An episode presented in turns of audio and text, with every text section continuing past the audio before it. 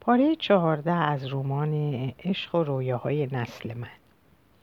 همسرم نسرین می‌پرسد عزیزم کی برمیگردی؟ از کجا؟ خب از سر قرار.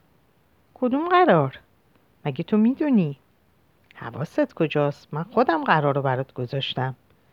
با اینکه ما خیلی به هم اعتماد داشتیم در مورد کار تشکیلاتی سعی می‌کردیم که برای حفظ امنیت اطلاعات رو محدود کنیم. چون به نفع هر دوی ما بود. اطلاعات کمتر تشکیلاتی مسئولیت شخص رو برای بعد از دستگیری کمتر می‌کنه. نگاهش و آرزوش برای برگشتنم به خونه محافظه کارم می‌کنه. تمام تلاشم این بود که قرارم و بدون هر گونه اشتباهی انجام بدم. فکر اینکه دستگیر بشم و نتونم به خونه برگردم دیوونم می‌کرد. من باید در کنارش باشم. ما خیلی حرف برای همدیگه داریم. ما باید بچه دارشیم و خب این حق طبیعی ما بود. شاید من زیاد آرمانخواه نبودم و یا اینکه سیاستمدار خوبی هستم. برگشتم و دستاشو گرفتم و با احساس تمام در آغوشش گرفتم. گفتم برمیگردم مطمئن باش. عشق هرگز تنها نمیمونه. آره اما عشق سرفراز و رها. متوجه نشدم منظورت چیه. نسرین گفت خب حالا برو وقتی برگشتی در موردش صحبت می‌کنیم آخه تو وقت زیادی نداری. برو وقتی که برگشتی برای شوهر خوب و دوست داشتنیم غذای خوشمزه درست می‌کنم زن باهوش و زیرکیه. ضعف و ناتوانی رو در من متوجه میشه. ولی آخه خودش باعث این تزلزل در من شده. عشق من به اون این دلهوره رو در من به وجود آورده. یه قدم رفتم و بعد برگشتم. متوجه شدم که هشت تو چشای زیبا و جذابش حلقه زده. برای اینکه من متوجه نشم دستاشو جلوی چشاش گرفت و بعد روشو برگردوند و گفت مواظب خودت باش. بغزم گرفت. خودم رو کنترل کردم و به طرف محل قرار حرکت کردم. سر کوچه که رسیدم سوار یه تاکسی شدم. تمام مدت در طول راه لحظه خداحافظی و صحبت کوتاه و اشکای حلقه زده همسرم رو مرور می‌کردم. منظورش از عشق سرفراز و رها چی بوده؟ آخه اون هیچ حرفی رو بدون دلیل و قصد نمی‌زنه. همیشه میگه که تا چیزی بر تو یقین نشده قضاوت نکن. ولی یادت نره که خود یقین هم نسبیه و درصد اشتباه هم داره. یعنی بعد از اینکه یقین کردی بازم قضاوت قطعی نکن. همسرم نسبیگراست. شاید به همین دلیله که دوستای زیادی داره و محبوب دوستانشه. من به این خصوصیاتش کمی حسودیم می‌شد. البته حسودی هم نسبیه. دلم می‌خواست هرچی زودتر به محل قرار برسم و کارامو انجام بدم و برگردم خونه تا مفصل با هم حرف بزنیم. آخه من دلم براش زود تنگ میشه با توجه به اینکه الان موضوع جالبی برای گفتگو داریم. خودم رو داخل تاکسی آماده می‌کردم برای یک گفتگو علمی و اجتماعی. از طرف دیگه نمی‌خواستم ناراحتش کنم. ولی در گفتگوهای سیاسی اجتماعی مثل دو دوست هستیم. چنان در فکر فرو رفته بودم که پیاده شدن در محل قرار داشت یادم می‌رفت. ده دقیقه مونده بود به محل قرار که یک بسیجی سوار تاکسی شد. به راننده تاکسی گفت برادر سلام. راننده تاکسی جواب سلامشو داد. رو کرد به من گفت آقا شما کجای زرجوب پیاده میشید؟ گفتم اون طرف پل. گفت بسیار خوب. آخه من به امین و ضرب میرم. بسیجی که صدای منو شنید برگشت تا منو ببینه. با یه قیافه اخ کرده و عبوس یه نیم نگاهی به من کرد و بعد برگشت. رو کرد به راننده تاکسی و گفت شلوغی روبروی کاروانسرای ساسان رو دیدی؟ می‌دونی به خاطر چی بود؟ راننده گفت شلوغیشو دیدم ولی دلیلشو نپرسیدم. بسیجی گفت امروز دو تا ضد انقلاب منافقین یا کمونیستا با موتور دو تا برادر پاسدار که برای خرید پایگاه سپاه به کاروانسرای ساسان رفته بودن ترور کردن و فرار کردن. راننده تاکسی گفت موتور سوارا دستگیر شدن؟ نه هنوز دستگیر نشدن ولی دستگیرشون می‌کنیم. بعدم اعدام میشن. من نمی‌دونستم چه واکنشی باید داشته باشم. فقط خونسا به اونا گوش می‌دادم بسیجی در واقع این موضوع رو پیش کشیده بود که واکنش منو ببینه. البته بعد از خورداد سال شهست جوون بودن خود به خود یه جرم سیاسی بود. مگر اینکه عکسش رو ثابت می‌کردیم. هر جوانی بالقوه ضد انقلاب بود. البته از دید رژیم. شانس آوردم که به محل قرار رسیدم. هنوز پنج دقیقه وقت داشتم. از تاکسی پیاده شدم و بعد به طرف محل قرار حرکت کردم. وقتی که به محل قرار رسیدم احساس عجیبی داشتم. اوضاع غیر طبیعی به نظر می رسید. به خودم میگم ترس برات داشته پسر. 25 سال سن داری از چی میترسم؟ چرا چرت میگم؟ ترس که به سن ربط نداره. در همین کشمکش درونی با خودم بودم که متوجه حضور منوچهر سر قرارم شدم. در این روز ما سه نفر با هم در یک قهوه خونه واقع در لب آب رشت قرار داشتیم. این قهوه خونه پاتوق دوران دبیرستان ما قبل از قیام هفت بود. در این روز قرار بود که ما دستگاه زیراکس کسی رو که برای تایپ اعلامیه ها در رشت داشتیم به انزلی انتقال بدیم. در مورد تجدید سازماندهی و عقب نشینی تاکتیکی صحبت کنیم. و تصمیم بر این بود که کل فعالیت های رشت رو به انزلی انتقال بدیم. احساس می‌کردیم که به لحاظ امنیتی رشت برای ما که چهره شناخته شده داشتیم دیگه محل مناسبی برای تلاش های سیاسی حتی زیرزمینی هم نیست. قبل از ورود به قهوه خونه اتفاقی رخ داد که من از اون خوشنود نبودم. ولی بعدها همیشه از اون به عنوان اتفاق بعد اما نجات دهنده یاد کردم. تقریبا در پنجاه متری ورود به قهوه خونه بودم که یکی از دوستای صمیمی دوران دبیرستان رو دیدم. یعنی اون منو دید. صدایی به گوشم اومد. اسم منو با احساس تمام صدا می‌زد. خسرو خسرو جان پسر کجایی? برگشتم صدا آشنا نبود با توجه به اینکه تون صدا صمیمی و دوستانه به نظر می رسید پسر مصطفی تویی؟ آره پسر منم. همدیگر رو بغل کردیم و ماچه بوسه لحظه زیبایی بود. اما من تمام وقتی که همدیگر رو بغل داشتیم فکرم به قرارم بود. در فکر این بودم چگونه از دستش باید فرار می‌کردم تا به موقع به بچه ها ملحق بشم. مصطفی گفت ناکس هنوز میری پاتوق دوران مدرسه؟ دست از رفیق بازی بر نمیداری؟ نه من همینطوری از اینجا عبور می‌کردم. از بچه های قدیمی دیگه کسی به پاتوق دبیر دوران دبیرستان نمیره. زنی که همراهش بود و به من معرفی کرد. همسرم سغراست طبق عادت دستم رو دراز کردم و گفتم خوشبختم. سغرا با من دست نداد. گفت منم خوشبختم. مصطفی خیلی از شما تعریف می‌کنه میگه که خاطرات خوبی با هم داشتید. مصطفی لطف داره. آره راست میگه ما خیلی خاطرات با هم داریم. بعد مصطفی حرفمو قطع می‌کنه. آره از دزدی باغ و آلوچه در خمام گرفته تا دعوای با پنج نفر که مزاحم یه دختر پسر جوان شده بودن. یادت رو چقدر کتک خوردیم؟ دو روز نمی‌تونستیم بخوابیم. تمام بدنمون درد می‌کرد. آره یادمه. بابا تو هم که از خاطرات منفی حرف می‌زنی. حالا همسرت فکر می‌کنی که ما خلاف بودیم. مصطفی گفت نه خسرو. خاطرات مثبت رو قبلا براش تعریف کردم. حواسم به ساعت بود. مصطفی می‌پرسه چرا به ساعت نگاه می‌کنی؟ عجله داری؟ از دیدنم خوشحال نیستی؟ بی معرفت گفتم آره که خوشحالم اما کمی عجله دارم. از دیدنت خیلی خوشحالم. راستشو بخوای از دیدن مصطفی خوشحال بودم چون خیلی با هم رفیق بودیم. اما از چادر همسرش و نوع حرف زدنش و نگاه کردن مستقیم به من شک کردم که مصطفی هم بله آتی رژیم شده. تمام احساسم به صفر درجه فروکش کرد. پیش خودم گفتم این فاجعه بزرگی که بعد از انقلاب اتفاق افتاد. جدایی دوستا از یکدیگه و تبدیل به فرقه شدن که خیلی رنجم می‌داد.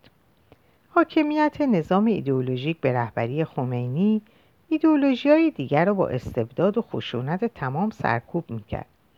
روابط عاطفی و دوستی خانوادگی و اجتماعی با سرعت هرچی تمامتر از هم گسیخته شده بود. بدون اینکه ما متوجه این مهم شده باشیم نفرت و متنفر شدن برای مردم احساس عادی و معقولی شده بود. جای همه این عواطف و احساسات رو متاسفانه دین حاکم در حال پر کردن بود. گفتم مصطفی شمارت رو بده توی موقع مناسب بهت زنگ می‌زنم. تا با هم مفصل صحبت کنیم و از گذشته برای همدیگه تعریف کنیم. آره خوبه. مصطفی به سغرا میگه کاغذ داری؟ سغرا میگه آره. از کیفش کاغذی رو که آرم سپاه روش بود کنار می‌زنه و یه کاغذ سفید به مصطفی میده. ترس وحشتناکی تمام وجودم رو می‌گیره. کاملا بیحس میشم. شک عجیبی بهم دست میده.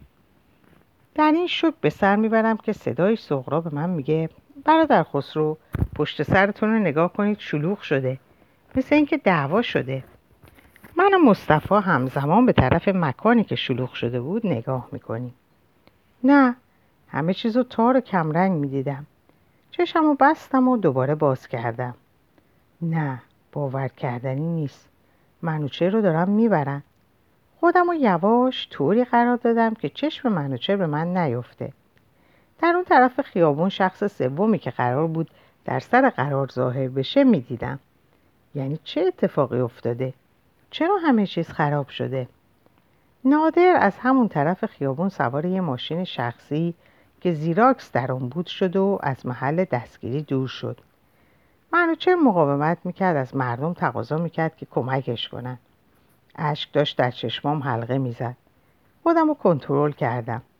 زمزمه هایی از مصطفی و سهرا به گوشم میومد ولی چنان محو صحنه بودم که متوجه واجه هاشون و صحبت هاشون نبودم.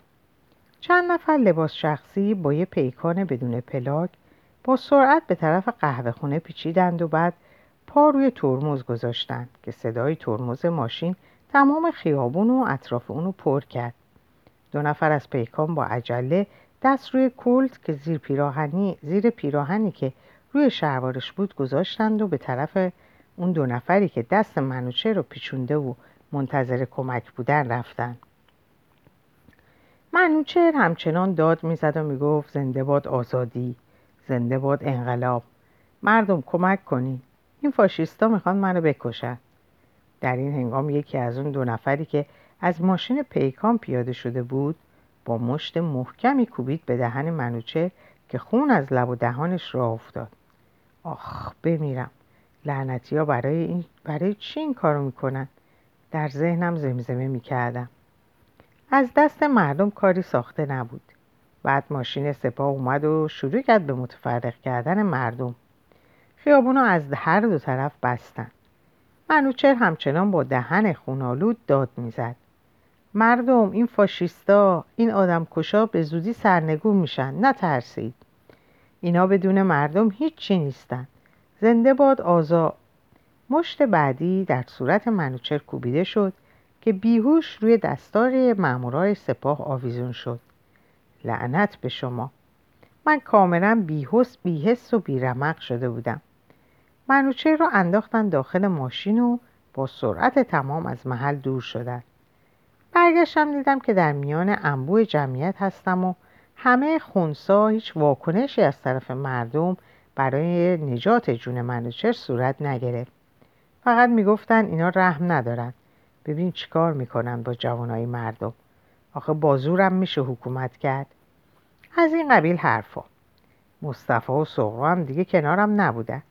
پیش خودم گفتم اینا کجا رفتن؟ که دیدم از اون دور به من اشاره می‌کنن که داریم میاییم دلم می‌خواست در یه جایی خشم خودم رو بریزم و کاری بکنم. یادم اومد که باید نسرین رو از اتفاق با خبر می‌کردم. مصطفی رسید و به من گفت دیدی ضد انقلاب و منافق و حواست به اینا باشه فریبشون رو نخوری. همهشونو می‌گیریم. جون سالم به در نمی‌برم. گفتم حواسم هست. مصطفی گفت راستی؟ تو زمان پیش از انقلاب و همینطور زمان انقلاب روشنفکر کلاس بودی. بعد چی شد که بعد از پیروزی انقلاب دیگه فعالیت نکردی؟ من سوال کردم مصطفی تو که اون موقع بدبین بودی و در تظاهرات شرکت نمی کردی. مصطفی گفت بیعقلی و نادانی خودم بود. پیش خودم گفتم الان هم نادانی. تا ابد هم نادان خواهی موند. بهش گفتم حوصله این کارا رو ندارم. می‌خوام زندگی بی دقدقه داشته باشم. تازه مردم انقلاب کردن که شما پاسدارش هستید. در ذهنم گفتم شما هم همه چیز رو نابود خواهید کرد. در اون لحظه حاضر بودم هر چیزی که دارم بدم ولی دیگه قیافه مصطفی و زنش رو نبینم. از احساسم راضی نبودم چون که رابطه دوستی من با مصطفی خیلی بیشتر از رابطه من با منوچهر بود. اما احساس خیلی بیشتری به منوچهر داشتم که الان توسط همکاران مصطفی دستگیر شدم. این تناقض رو نمی‌تونستم هیچ وقت برای خودم حل کنم. آیا فقط برای اینه که دو, فکر متفاوت و یا حتی متضاد داریم باید از هم متنفر باشیم؟ مصطفی رو کرد به من و گفت خسرو من می‌دونم تو حق زیادی به گردن انقلاب داری. هر وقت خواستی این انقلاب رو پاس بداری با شماره من تماس بگیر. حتما لازم نیست که در بخش نظامی کار کنی. ما کارهای زیادی داریم که به افراد روشنفکری مثل تو نیاز داره. گفتم آره جان خودت. شست, شست پات نره تو چشت. البته پیش خودم زمزمه کردم. باشه مصطفی من دیگه باید برم. با تماس می‌گیرم. مصطفی گفت راستی خودت شماره نداری؟ غافلگیر شدم. نمی‌خواستم بهش شماره بدم. باید یه چیزی سرهم می‌کردم. نه تقاضای تلفن دادیم و در نوبتی. مگه ازدواج کردی؟ آره یکی دو سالی میشه که ازدواج کردم. بچه هم داری؟ نه هنوز زوده. معطل نکن دیر میشه و بعد پشیمون میشی یا در ضمن اگه برای وصل تلفن عجله داری می‌تونم نوبت تو جلو بندازم. نه مرسی عجله نیست. دیگه داشتم دیوونه می‌شدم. دلم می‌خواست بهش بگم ولم کن. تنهام بذار. تو هم مثل همونایی هستی که با بیرحمی تمام مشتو به صورت دوستم منوچر کوبیدن. در تناقض وحشتناکی به سر می بردم. درونم پر از التهاب و بحران بود. دلم می‌خواست داد بزنم با مردم صحبت کنم. حداقل با یکی صحبت کنم که شرایط منو درک کنه. دیگه داشتم از دست این مرتیکه نادون کنترل خودم رو از دست می‌دادم. به ویژه همسرش پیشنهاد میده که با همسر من آشنا بشه. و ما رو برای یه شام دعوت کنه. حالا همینش فقط مونده بود که با شما موجودات رابطه دوستی و رفت آمد داشته باشیم. همین الانم هم وقتم رو به خاطر شرایطم با شما تقسیم کردم. همه این حرفا رو در ذهنم زمزمه می کردم. خب بچه من باید برم. همسرم منتظرمه. گفتن باشه به زودی هم دیگر رو می‌بینیم. مصطفی اومد و منو بغل کرد که ببوسه و چندشم شد. موهای تنم سیخ شده بود. فکر می‌کردم دارم با قاتل دوستم منوچه روبوسی می‌کنم. خیلی سرد بوسیدمش. مصطفی گفت اخلاق قدیمی تو ترک نکردی. همیشه در زمان خدافزی غمگین میشی. درست برعکس دیدار. خندان و با حرارت آدم ول نمی کردی یادته که؟ آره یادمه. درک عادت موجب مرزه راست می‌گفت من دلم می‌خواست که 24 ساعت رو با دوستان باشم. آخه خیلی خوش میگذشت. خیلی امکانات نداشتیم. اما هر چی داشتیم با هم خوب تقسیم می‌کردیم.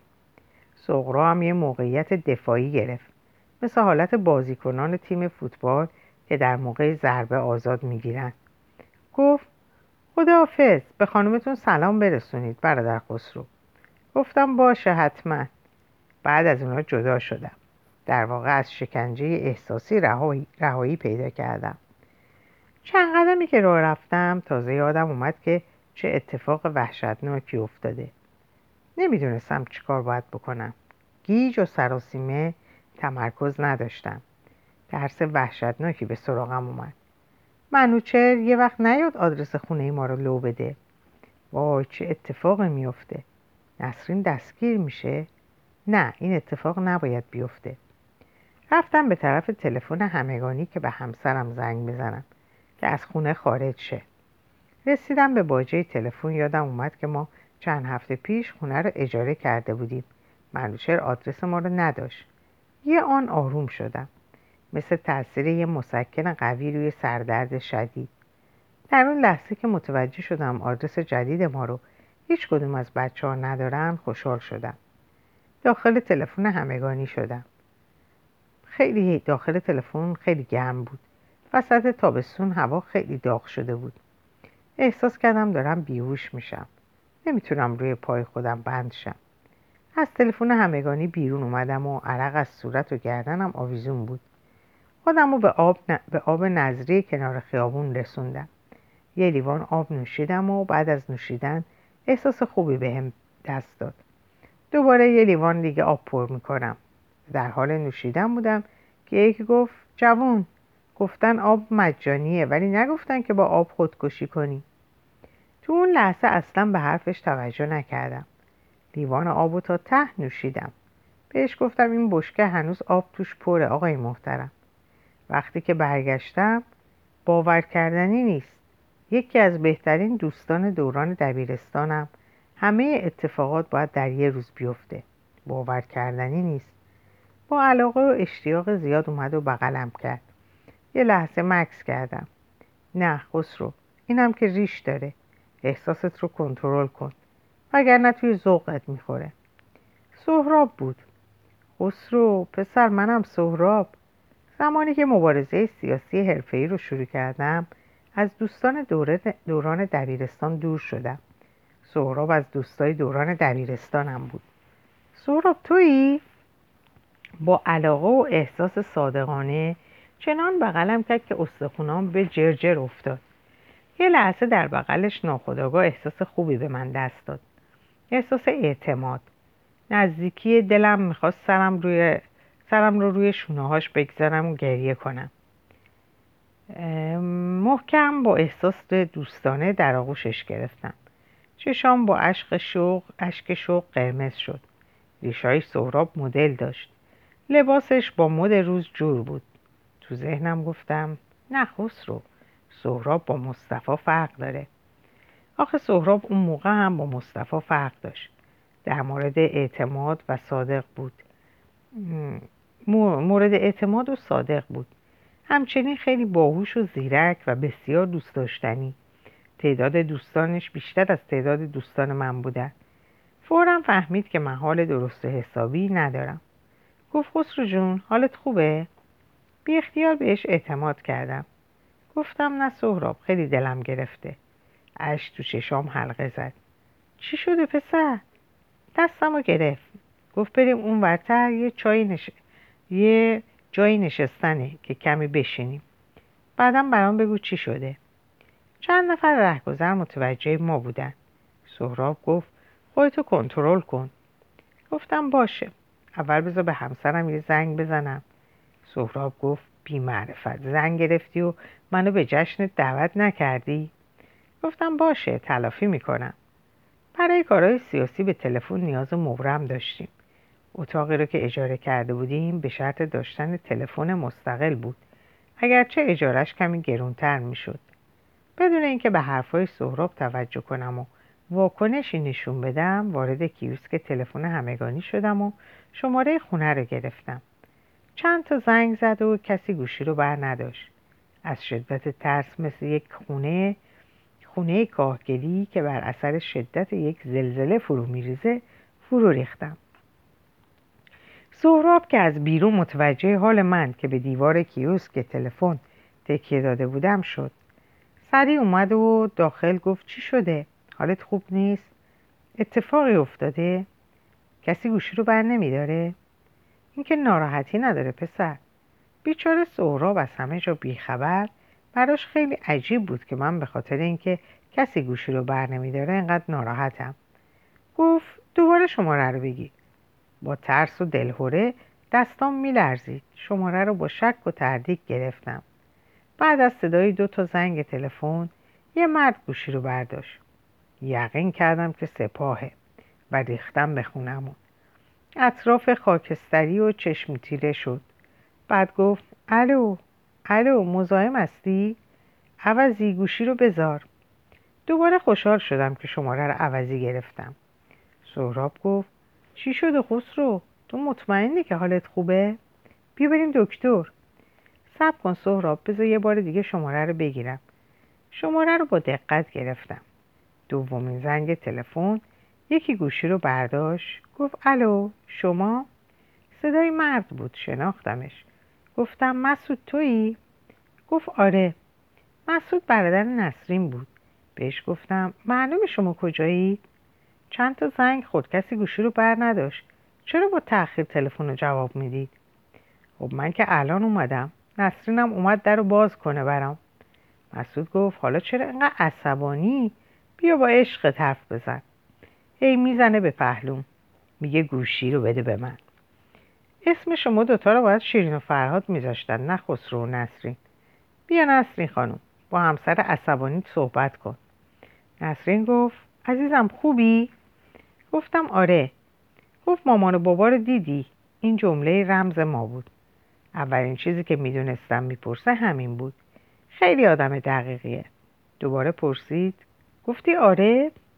عزیزم گفتم آره درست متوجه شدی. احساس کردم از نوع آره گفتنم یه احساس منفی بهش دست داد. اینو از صداش می‌فهمم. سریع گفتم مطمئن باش من کمی خستم هوا خیلی گرمه. بعد گفت خب باشه پس سعی کن زود بیای خونه. مسعود شام اینجاست با تو هم کار داره. باشه عزیزم تا دو ساعت دیگه خونه هستم. میبوسمت. منم همینطور مواظب خودت باش. باشه حتما. از که تلفن بیرون اومدم. خیالم راحت شد. سهراب رو کرد به من و گفت چی شده نازک نارنجی؟ رخسارت باز شد. یعنی شما انقدر دیگر رو دوست دارید که اگه طرف به تلفن جواب نده تو قش می‌کنی؟ آره همدیگر که خیلی دوست داریم. سهراب از همه چیز بیخبر نمی‌دونست که من در چه وضعیتی قرار دارم.